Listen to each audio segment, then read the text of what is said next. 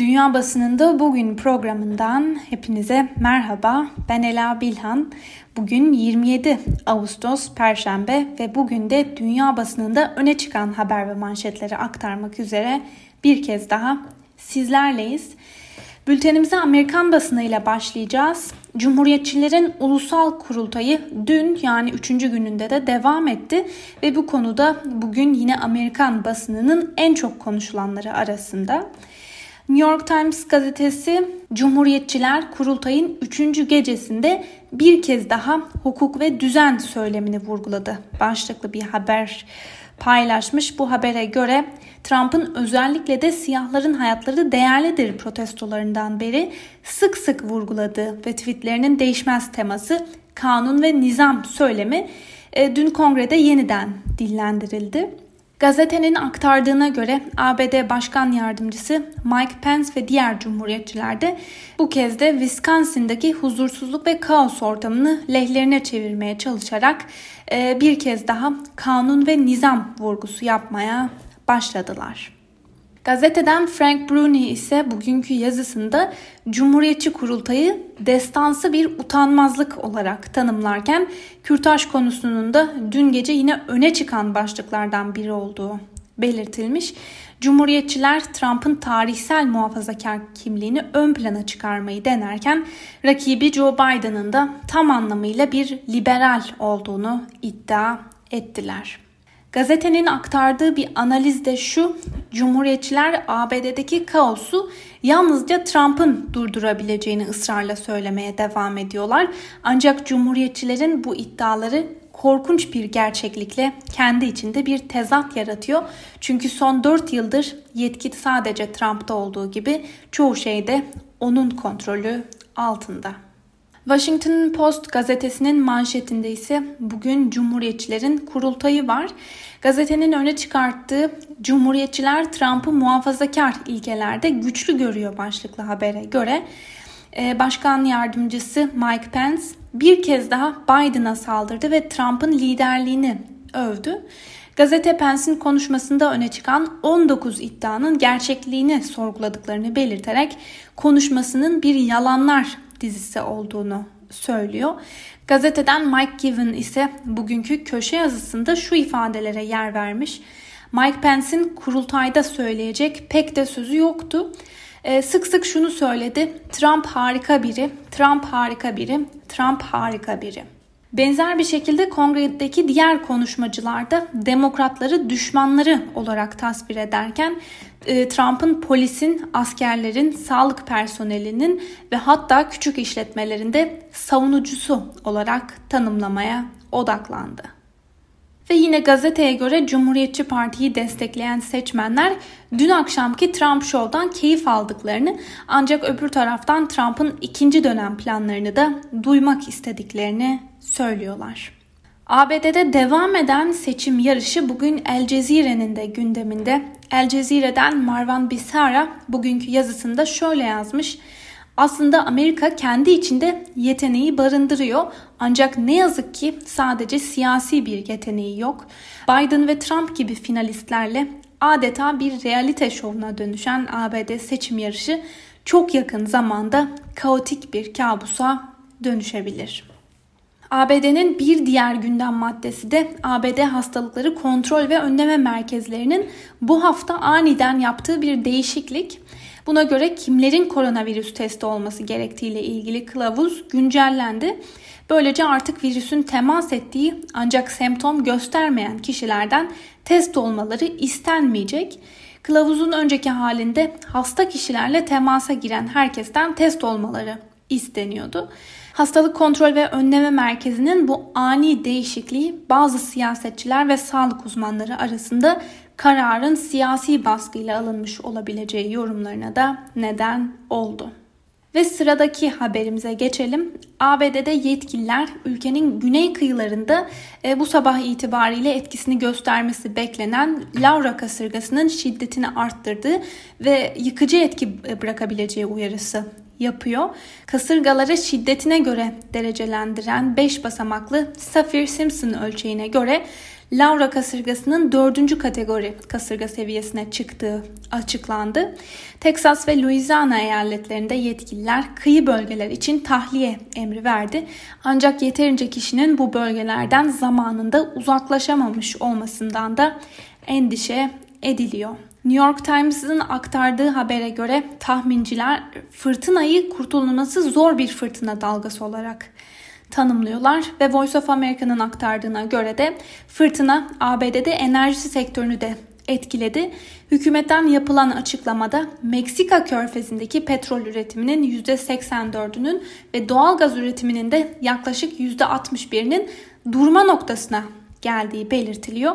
Yaklaşık 300 platformdan işçilerin de tahliye edildiği belirtilirken Ulusal Kasırga Dairesi daha önce suların 3 metre yükseleceği şeklindeki tahminini iki katına çıkardı ve bunun da ölümcül olabileceği uyarısı yaptı. Ve bir diğer haberle devam edelim. Voice of America bugün ABD seçimlerinde sandık güvenliği tartışması başlıklı bir haber paylaşmış. Bu habere göre Trump seçimlerde olası usulsüzlüklere karşı sandıklarda federal yetkilileri görevlendirebileceğini söyledi. Anayasa uzmanları ise sandıklarda federal güvenlik gücü bulundurulması konusunda farklı görüşlere sahip. Öbür taraftan yine Voice of America'nın aktardığına göre güvenlik güçlerinin seçim merkezleri ve sandıklarda varlık göstermesi ABD'de pek yaygın değil. Hatta federal yasalar uyarınca sandıklarda askerlerin ya da silahlı yetkililerin görevlendirilmesi de yasak. Amerikan basınında öne çıkan bu haber ve yorumların ardından bültenimize İngiliz basınıyla devam edelim. İngiltere Başbakanı Boris Johnson ülkede artış gösteren Covid-19 vakalarından dolayı bazı önlemleri gevşetme konusunu en az iki hafta daha ertelediğini duyurdu. Önlemleri gevşetme planı kapsamında cumartesi günü kumarhaneler, bowling salonları, buz pateni pistleri ve gösteri merkezlerinin açılması bekleniyordu. Ancak bu durum şimdilik gerçekleşmeyecek. Boris Johnson da bu konuyla ilgili artan rakamlar karşısında virüsün kontrol altında tutulması için frene basılması gerektiğini söyledi. The Daily Telegraph gazetesinin bugün manşetine taşıdığı bir haberle devam edelim. Gazete virüs açısından yüksek riskli bölgelerde yaşayan ve koronavirüs testi e, pozitif çıkan düşük gelirli kişilere kendilerini tecrit etmeleri için bir ödeme yapılacağını yazmış ve bu hamlenin de birçok insanın mali kaygılar nedeniyle karantinayı reddettiğine dair işaretlerin hızla arttığı bir dönemde geldiği de belirtiliyor. The Guardian gazetesinin manşetten verdiği bir haberi de sizlere aktaralım. Gazeteye göre Almanya önümüzdeki hafta diplomatik bir toplantıda görüşülmesi planlanan Brexit meselesini askıya alma kararı aldı. Çünkü bugüne kadar Brexit müzakerelerinde somut bir ilerleme kaydedilemediğini savunuyor. Gazete aynı zamanda Brüksel'in tamamen boşa harcanmış ve ilerleme sağlanamamış bir yaz içinde yaz tuttuğunu söylüyor.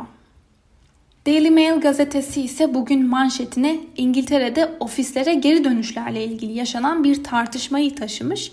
Gazeteye göre iş dünyasının önde gelen iş insanları İngiltere Başbakanı Boris Johnson'ın şirketler ve iş dünyası ile ilgili sorunlara da el atması gerektiğini söylüyorlar. Hatta ticaret merkezlerinin ve ofislerin yakında hayalet şehirlere dönebileceği konusunda uyaran iş insanları Başbakanın insanları ofislere geri dönmelerini teşvik edecek bir formül bulması gerektiğini ve bu konunun da en az okulların açılması kadar önemli bir mesele olduğunu savunuyorlar. Independent gazetesinin bugün ilk sayfasında yer alan bir haberi de sizlere aktaralım.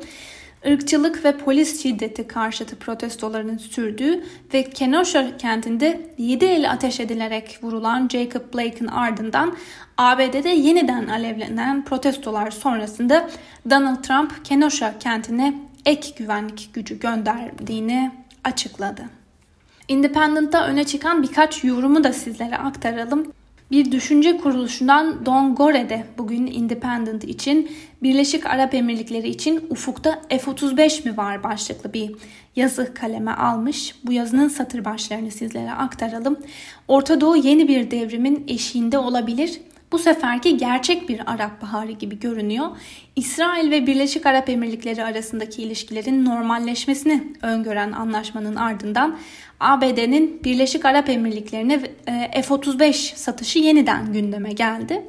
İsrail Birleşik Arap Emirlikleri ilişkilerinin normalleşmesi gibi F-35'in bir Arap ülkesine satılması ihtimali de çok büyük bir mevzu olacaktır. F-35 konsorsiyumunda yer alan diğer tek Müslüman ülke NATO üyesi olan Türkiye. Bir dizi e, basın kuruluşu iki ülke arasında ilişkilerin normalleşmesinin Birleşik Arap Emirlikleri'ne F-35 satılması koşulu taşıyıp taşımadığı sorusunu ortaya attı. Diğerleri de böyle bir satışın ABD'nin bölgedeki genel stratejik çıkarlarına fayda sağlayabileceğini öne sürdü ve böylesi bir hamle İran'a yönelik caydırıcılığı da arttıracaktır. Gazeteden Stephen Walt'un bugünkü yorumuyla devam edelim. Hariri kararı Beyrut patlaması soruşturmasına dair umutları azalttı başlıklı yorumun satır başlarını sizlere aktaralım. Ee, Beyrut'un harap haldeki kalıntılarında birçok kişi bu hafta bana hükmün zamanlamasının acımasız bir şaka gibi göründüğünü söyledi. Zaten son yaşanan devasa patlamadan, emsalsiz mali krizden ve şimdi de iki haftalık yeni bir koronavirüs tecridinden sonra şehir lanetlenmiş gibi görünüyor. Kurtarma ekipleri hala molozları temizlerken ailelere kaybettikleri sevdiklerinin parçaları verilirken 3000 kilometreden uzak mesafedeki Lahey'de özel bir mahkeme Beyrut'un şehir merkezinde gerçekleşen başka bir patlamayla ilgili olarak 2005 yılında ülkenin eski başbakanı Refik Hariri ile 21 kişinin ölümüne yol açan intihar bombası davasında salı günü karara varmıştı. Salı günü açıklanan hükmü 4 Ağustos'taki patlama için gelecekte yapılacak soruşturmaların sonuçları için bir turnusol kağıdı testi olarak görüyordu. Birçok kişi bana eğer Lübnan Özel Mahkemesi Hariri cinayeti için bir nebze netlik ve adalet hissi sağlayabilirse çok daha büyük olan ama muhtemelen terörizmden ziyade ihmalden kaynaklanan iki hafta önceki patlamaya yönelik hali hazırda Lübnan liderliğinde yürütülen soruşturmada hakiki cevaplara ulaşılacağına dair umut olabileceğini söylüyordu. Fakat salı günü birçok kişi hayal kırıklığına uğradı. El Cezire'den Michael Fakri ise bugünkü köşe yazısında Lübnan'da yaşanan son patlamaya ilişkin şu ifadeleri kullanmış. Lübnan için uluslararası bir adaletin sağlanması gerekiyor. Yalnızca bağımsız uluslararası bir soruşturma yürütülürse Lübnan halkının ülkeleri için gelecek hayalleri de yeniden yeşerebilir. Eurotopics bugün bir kez daha Rus muhalif Navalny'nin zehirlenmesine ilişkin yapılan iki ayrı yorumu sayfasına taşımış. Ee, Rus basınından Ekomoskvi gazetesinde yazan muhalif siyasetçi İlya Yashin'e göre Navalny Rusya'da fazla tehlikeli olmaya başlamış hatta önemli bir siyasi ağırlık kazanmıştı. Navalny ülke çapında yayın yapan bir kanalın izleyici sayısı kadar büyük bir destekçi kitlesine sahip. Navalny'nin ele aldığı konular gündemi belirliyor, seçim sonuçlarına etki edebiliyor ve iktidardaki Birleşik Rusya Partisi'ndeki siyasetçilerin kariyerini de yerle bir edebiliyordu. On binlerce insanı sokağa dökmek onun elindeydi. Şu ana kadar Navalny sorununu adım adım baskı ve karalamayla çözmeye çalıştılar ama hiçbir işe yaramadı. Geriye ne kaldı? İşte bunun cevabı olmayan biri sorunda yaratmaz. Ve Polonya basınından Politico'da öne çıkan bir yorumda ise şu ifadelere yer verilmiş.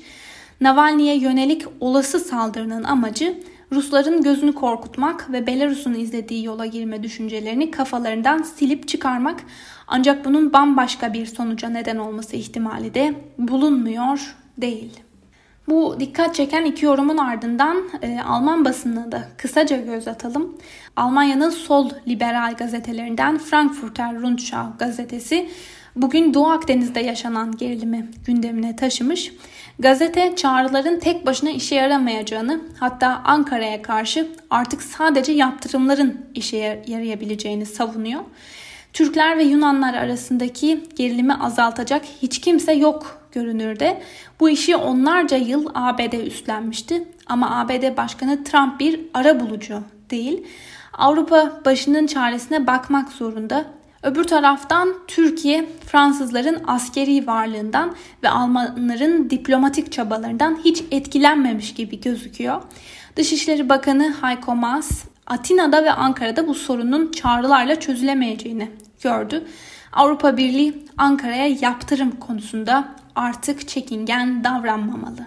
Deutsche Welle'de bugün Almanya'da koalisyon korona destekleri de uzlaştı başlıklı bir haber paylaşmış. E, bu habere göre Almanya'da koalisyon ortakları Hristiyan Demokratik Birlik, Hristiyan Sosyal Birlik ve Sosyal Demokrat Parti koronavirüs krizinin yol açtığı olumsuz etkilerin giderilmesine yönelik alınacak önlemler konusunda anlaştı. Buna göre kısa çalışma ödenekleri uzatılacak, şirketlere destek sürdürülecek, çocukları olan ya da yakınlarına bakmak zorunda olanların ücretsiz izin hakları genişletilecek, sanatçı ve küçük esnafa destek verilecek ve öbür taraftan korona krizinden olumsuz etkilenen çalışanlar gelecek yılın sonuna kadar en fazla 24 ay boyunca kısa süreli çalışma ödeneğinden faydalanabilecekler. Fransız Le Monde gazetesi koronavirüs riski altında okula dönüş başlıklı bir haberi bugün ilk sayfasına taşımış. Buna göre Fransa'da öğrenciler önümüzdeki hafta okullara geri dönmeye hazırlanıyor.